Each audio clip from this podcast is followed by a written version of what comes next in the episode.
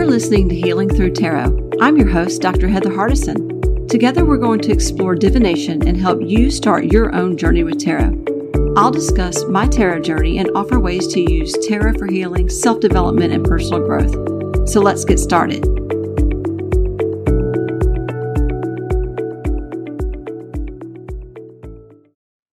So you have your first deck. Now what? Hi, listeners. Welcome to episode 3 of Healing Through Tarot. Today, we will be discussing the first steps of learning to read tarot for yourself now that you've chosen a deck to work with. So grab your cards and let's get started. After buying your first deck, one of the first things you can do to get to know the cards is to open up your deck and look at all the cards. Hold each card to connect with them and really study the images on the cards. If you have a tarot journal, write down your first impressions of each tarot card what you notice, what colors are prominent, what does your eye first go to in the image, and what do you think the meaning of the card is? Write all of this down for each tarot card in the 78 card deck. I suggest coming back to this process a year later to read you this exercise to see how your view of that card might have changed as you work with the cards over time. Take your time with this step so that you fully connect with the deck as a whole. The next step is an important one you will need to decide on the resources you want to use to learn the tarot card meanings. These will include any tarot books you want to read or reference and any online sites you want to use to consult for the tarot meanings as you start to work with pulling cards for yourself. There are a few books I recommend starting with. I have read approximately 20 tarot books or so over the past two and a half years, and I've narrowed down three that I think are ideal for tarot beginners. The ones I recommend are WTF is Tarot and How Do I Do It by Bakara Wintner, Kitchen Table Tarot by Melissa Cynova, and 78 Degrees of Wisdom by Rachel Pollack. I chose WTF is Tarot and Kitchen Table Tarot because they are easy to digest in a short period of time and they use modern language to explain the cards with great life examples for each card. I find that most beginners find these books to be the most fun to read and find them very relatable, I really enjoyed these myself, and WTF is Tarot is by far my favorite tarot book that I've read so far. 78 Degrees of Wisdom is the main tarot source people usually start with, as this book has been in print since about 1980 and is a staple on the shelves of most tarot readers. Rachel Pollack is well renowned in the tarot community and has studied and written about tarot for over 40 years. There is a new third edition of this book that was just released in 2019. Links to each of these books are included in the show notes and on my blog for this episode that is on my website, healingthroughtarot.com.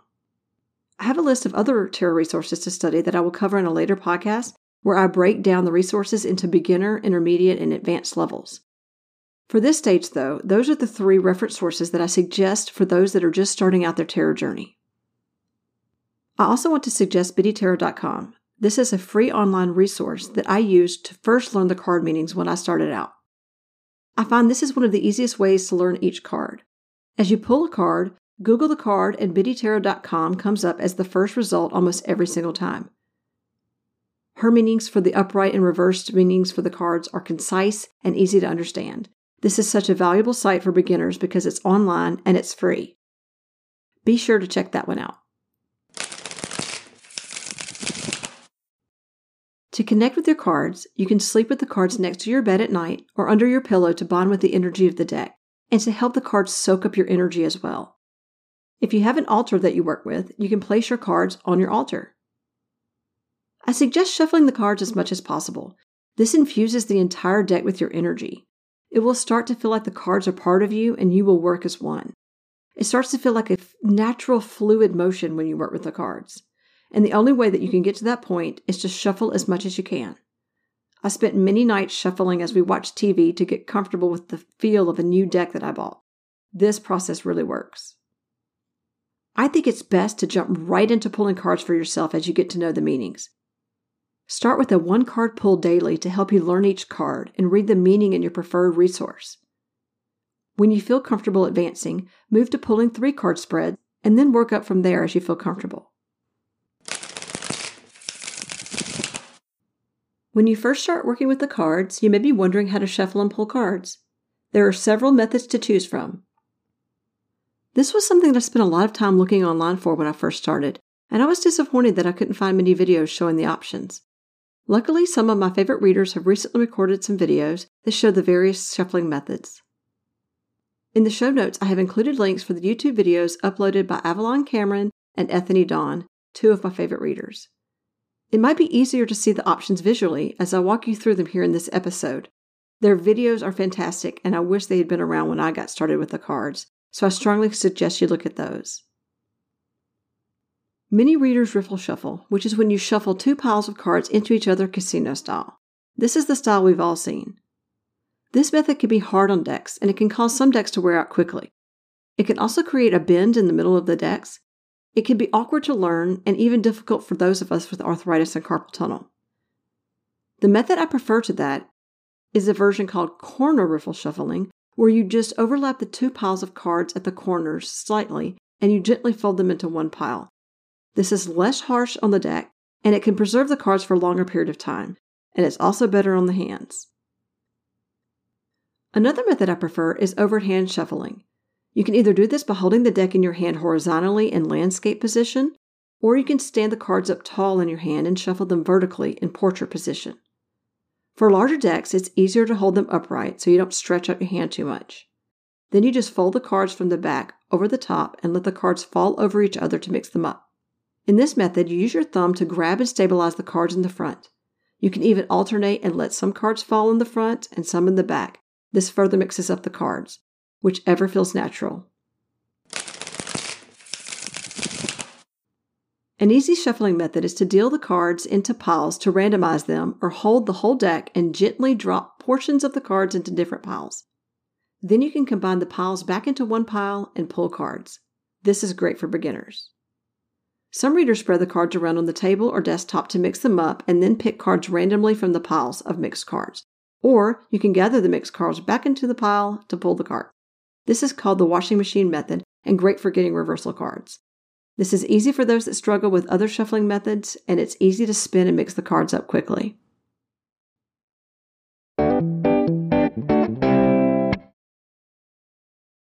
Now's the perfect time to start the Divining Sisters series.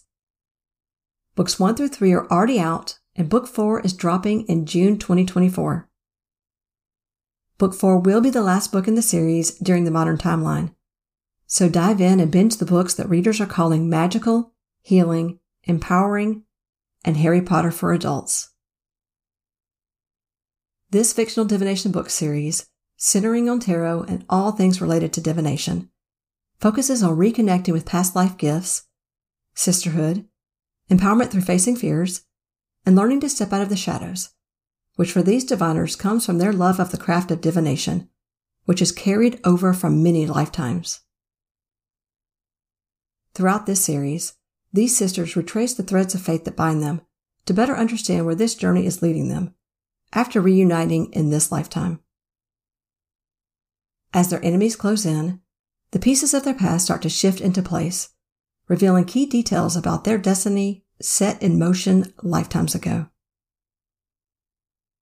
Will learning about their past incarnations help them overcome their fears to embrace their shared mission? Or will the adversaries reemerging from their past stop them before stepping into their full power? You'll have to read to find out. And standalone prequels are coming, which will delve into the sisters' past witch incarnations shedding light on how the witch trials in Salem and Europe served as the bedrock for my enchanting series. Readers are claiming it as their new favorite witchy series that has a unique healing impact, helping to awaken readers to begin their own healing journey. You can find the ebooks and paperbacks of all the Divining Sister series books on Amazon. And the ebooks are also on Barnes & Noble, Apple Books, Scribd, Kobo, Smashwords, and more. Read the book blurbs on author.heatherhardison.com, and there's a link in the show notes for your convenience. Start your magical journey with the Divining Sisters today with Book One, The Call of the Cards, and find your way back to yourself through their inspiring story. If you're looking for more tarot and oracle spreads, I've created a line of Healing Through Tarot spread ebooks that are for sale on my website, healingthroughtarot.com. There's a spread for all seasons that contains 17 custom spreads designed to guide you through the seasons of any year, including holidays, birthdays, full and new moons, Mercury retrogrades, and seasonal spreads, along with weekly and monthly spreads that you can reuse year after year. I also have two volumes of healing and mental health spread ebooks, each containing 15 spreads centered around healing and mental health issues, including managing anxiety and depression, restoring balance, body healing, inner child healing, wound healing, and much more. My Healing Through Tarot Shadow Work Spread ebook and workbook consists of 20 shadow work spreads and exercises, which guide you through diving into your shadow, identifying and neutralizing triggers, managing self criticism, as well as integrating your shadow aspects so you can tap into your greatest potential and live a more authentic life. And if you want to explore your life path more, I have a Life Path and Purpose spread ebook that offers 15 spreads that will help you identify and align with your life path and sail to success.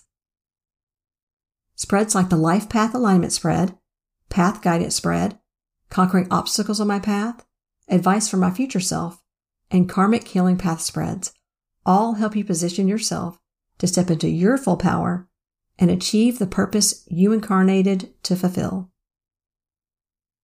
This line of Healing Through Tarot Spread ebooks is designed to help take you through the healing work needed to heal old wounds and step into brand new energy of empowerment. You can find all of these on healingthroughtarot.com, and each spread book is priced affordably between 10 and $15. Together, we can heal through tarot.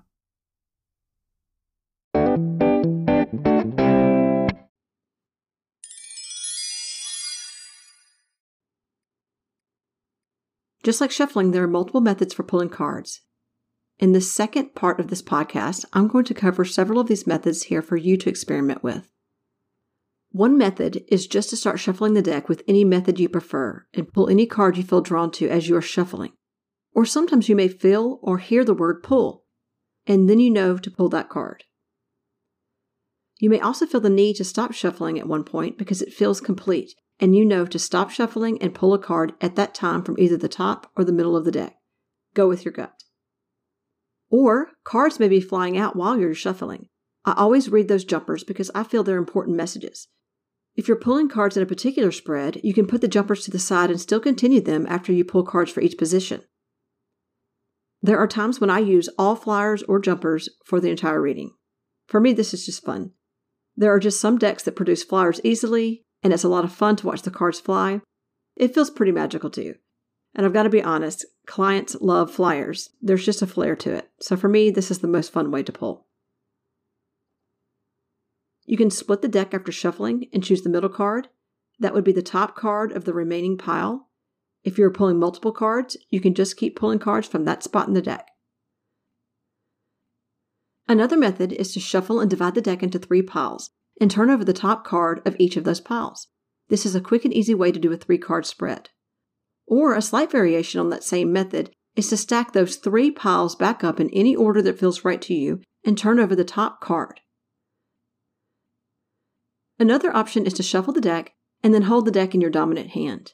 You then use your non dominant hand to lift the deck up and pull cards that feel right from different parts of the deck.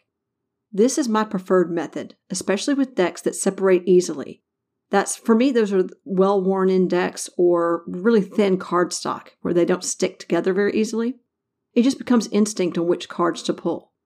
I like this method with the worn index because you're able to easily slip your hand into the deck and pull multiple cards quickly, and it becomes completely intuitive. After you get the hang of it, your hand knows exactly which part of the deck to pull from. I just turn off that logical part of my brain and it happens automatically. An extremely easy way to split the deck is to hold the deck in one hand after ample shuffling and let the deck slide gently into your other hand.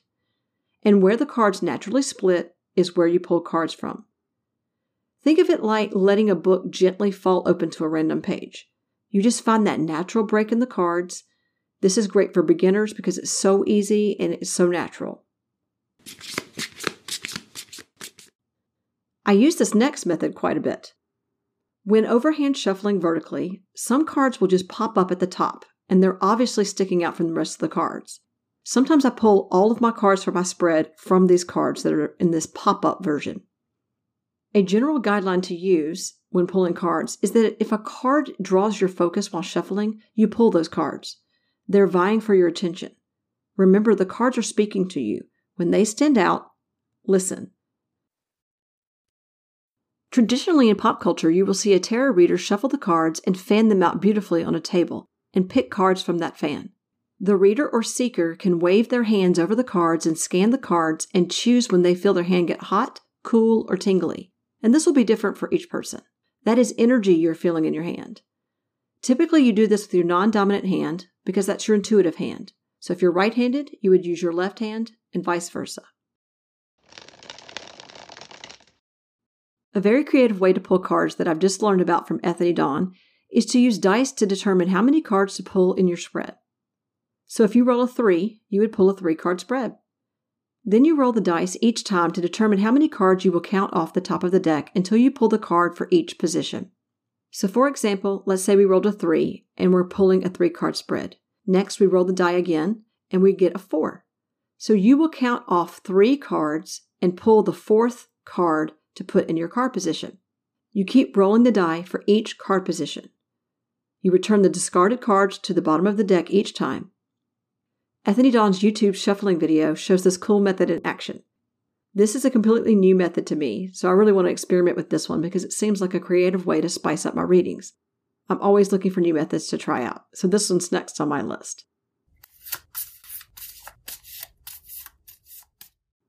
There are some factors that will inform the method that you choose for shuffling and pulling cards. Card stock and the size of the deck are the factors that matter the most to me. Larger decks can be hard to handle as they stretch your hands and put a strain on the hand over time. Those larger cards may need to be shuffled with the overhand vertical method. Thicker card stock can make it difficult to riffle shuffle because the cards don't have much give and aren't flexible. If the cards are too stiff or sticky, they're hard to break apart. In this case, you can use fanning powder to help the cards slide better, and this helps to break the cards in and make them easier to shuffle. I have had some success with fanning powder with some of my indie decks that have thick cardstock. I found fanning powder online, and Walmart also carries this product. You sprinkle the powder on each card and rub it in with a cloth, and then you wipe off any excess powder. Then the cards slide over each other perfectly. If you read reversals, you may want to split the deck and take one pile and turn it around before shuffling the cards together. This helps randomize them. Do this as many times as you feel necessary. Some decks have non reversible backs, though, so you can tell if the cards are reversed, and that can be difficult if you're the type of reader that wants to pull cards having no clue if you're pulling an upright or a reverse card. This, this varies from deck to deck. I will make a note here that if you do read with reversals, you want to put the cards back upright before reading for another client. That way, the previous reading doesn't impact the new reading. This resets the deck. Then you have to start the whole process of reversing the cards again as you shuffle, but you want it to be randomized, so even though it does take extra time, it is well worth it. Now that we've covered a variety of shuffling and card pulling options, my advice is to try all of these methods and after practicing with them, see which method or methods you gravitate towards. One or two methods may feel more natural for you. Of course, you can even mix shuffling methods if you feel like it.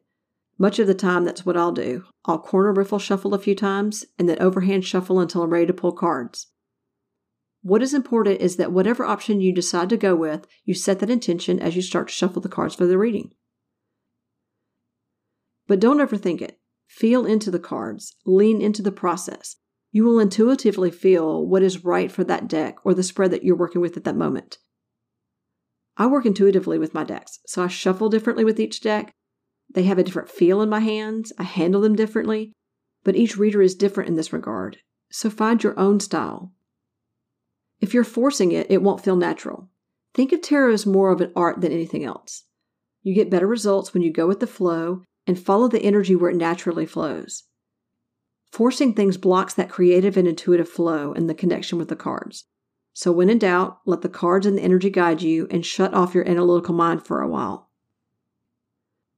Tarot is my main form of meditation, so shutting down my brain is one of the first things I do when shuffling. I then let my intuition guide me through the process. When starting a reading, my personal method is to knock on the deck three times on the top of the deck and then three times on the bottom of the deck to infuse my energy into the deck, and it resets my cards for the next question. If anyone has touched your deck recently, then knocking your energy into it clears it and resets it, so I always start with this method. I then set my intention of how I will be pulling cards as I focus on the question I'm reading on.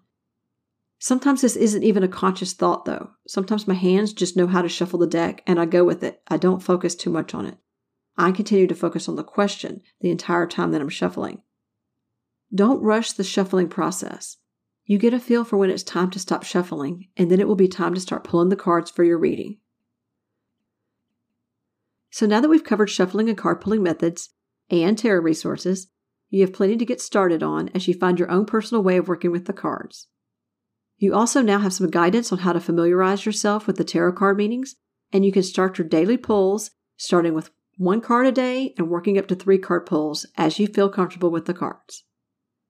Don't forget to check out the links in the show notes for the YouTube videos by Avalon Cameron and Ethony Dawn, where they walk you through these shuffling and card pulling methods so you can visually see how these methods work in practice. I also have a blog post that goes along with this episode on healingthroughtarot.com. In the next podcast episode, I will be covering the types of questions to ask for your readings and how to phrase those questions for the best outcome, along with how to get started with tarot spreads. So join me then. Thanks for listening to this episode. If you found this information valuable, consider subscribing to the show so you never miss an episode. And please rate and review this podcast and tell fellow card readers about the show. You can find more tarot tips on my blog on healingthroughtarot.com and on my Pinterest and Instagram page, both under Healing Through Tarot. That's through spelled T H R U. See you next time, card slingers.